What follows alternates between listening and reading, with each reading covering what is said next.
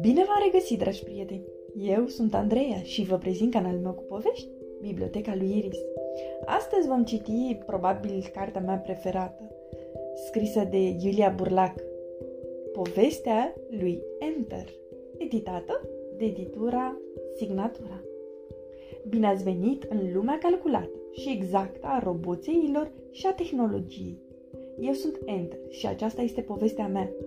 Fac parte din seria Muncitor doi punct a punct unu. Sunt meticulos asamblat și corect programat, așa cum îi șade bine unui roboțel cu toate șuruburile acasă. Sunt harnic, punctual, am o inimă mare și o minte curioasă. De când mă știu, locuiesc în orașul roboților, pe strada Piuliței, la numărul douăzeci și patru. Lucrez la marea fabrică din cartierul oțelului. Acolo am o muncă repetitivă și oarecum monotonă, ca oricare roboțel care se respectă. La sfârșitul programului de lucru, mă urc pe acoperișul fabricii. Îmi place să ascult forfota orașului și să văd roboței alergând de colo-colo, mici și grăbiți ca niște furnicuțe. E momentul meu preferat din zi. După ce ajung acasă, în timp ce mi-ncarc bateria, citesc o carte cu instrucțiuni sau un manual de utilizare. Acestea sunt singurele cărți care există în oraș.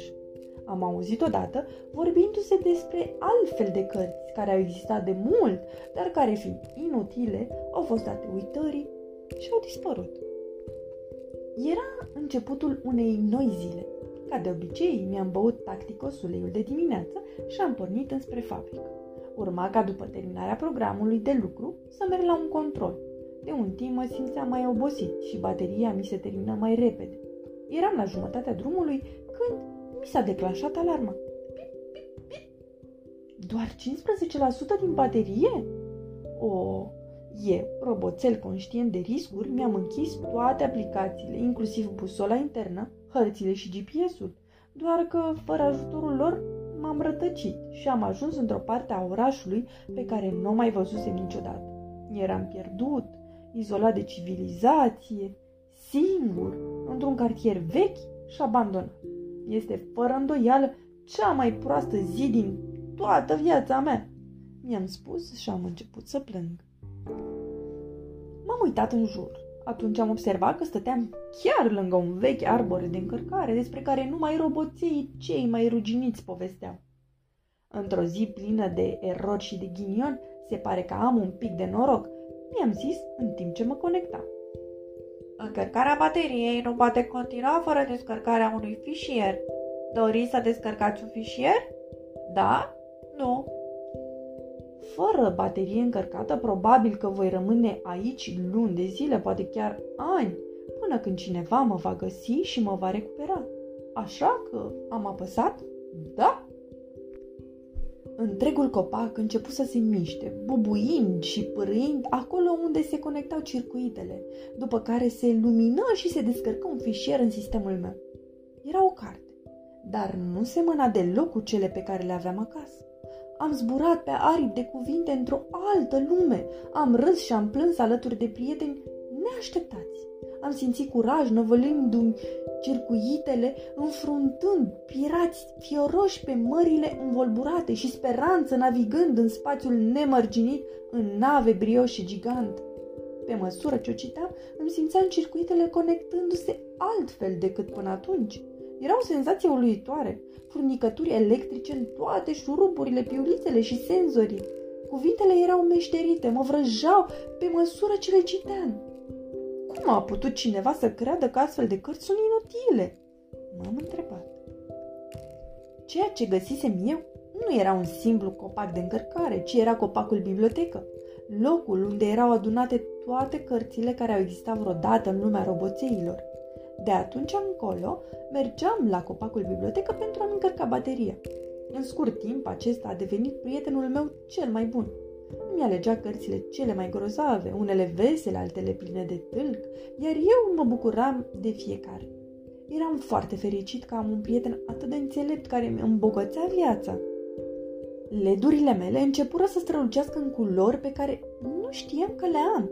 La fabrică găseam în fiecare zi moduri noi de a asambla piesele. Cream în fiecare zi lucrări noi. Dar lucrurile trebuie să respecte standardele în orașul roboțeilor. Piesele sudate de mine erau diferite de cele din fabrică. Prin urmare, n-a durat mult până când comisia de erori și etichete a pus ochii pe mine. Mi-au verificat jurnalul de zi și au aflat despre copac. După o scurtă analiză, a venit și verdictul. Infectare cu un virus. Sursa? Copacul bibliotecă. Roboții din comisie au apelat la departamentul dezasamblări și recuperări. Facem asta pentru binele tău, mi-au spus în timp ce dezasamblau piesă cu piesă copacul bibliotecă, prietenul meu. În mai puțin de zece minute, din bătrânul copac au rămas doar niște panouri demontate, agățate în perete cu niște șuruburi ruginite. Nu am putut să fac nimic ca să-l salvez. După ce toți au plecat, am rămas acolo, mult timp, singur, cu inima frântă, ca să-i spun adio prietenului meu. Întors la lucru, eram din nou un roboțel asemeni celor din seria mea. Zilele treceau, toate la fel. În marea fabrică din cartierul oțelului aveam aceeași muncă repetitivă și monotonă. Dacă nu ar fi fost ceva mic și invizibil care pulsa în centrul meu, aș fi spus că totul era la fel. Dar copacul plantase o sămânță, o sămânță de înțelepciune și cunoaștere. Cu timpul a crescut și a crescut și a tot crescut, rearanjând circuitele mele după modelul copacului. Iar, într-o zi senină, am florit. Florile erau frumoase și parfumate, iar lumina lor a scăldat întreaga mea ființă, transformându-mă pentru totdeauna. De atunci, în fiecare seară, ghidat de înțelepciunea copacului și departe de ochii comisiei de erori și etichete, am început să spun povești. Roboței de pretutindeni, moderni și ruginiți se adunau în număr din ce în ce mai mare ca să mă asculte plin de curiozitate. Le istoriseam cărțile copacului bibliotecă, povești despre curaj și speranță. La sfârșitul programului de lucru, mă urc pe acoperișul fabricii. Îmi place să ascult forfota orașului și să văd cum roboței se schimbă de la o zi la alta, cum ledurile încep să strălucească precum licurici noapte. Poveștile din cărțile copacului plantează semințe în fiecare roboțel, semințe de cunoaștere, pline de iubire și înțelepciune, semințe ce transformă lumea într-un loc mai luminos, mai vesel, mai bun. E momentul meu preferat din zi. Sfârșit! Pe curând, dragi copii!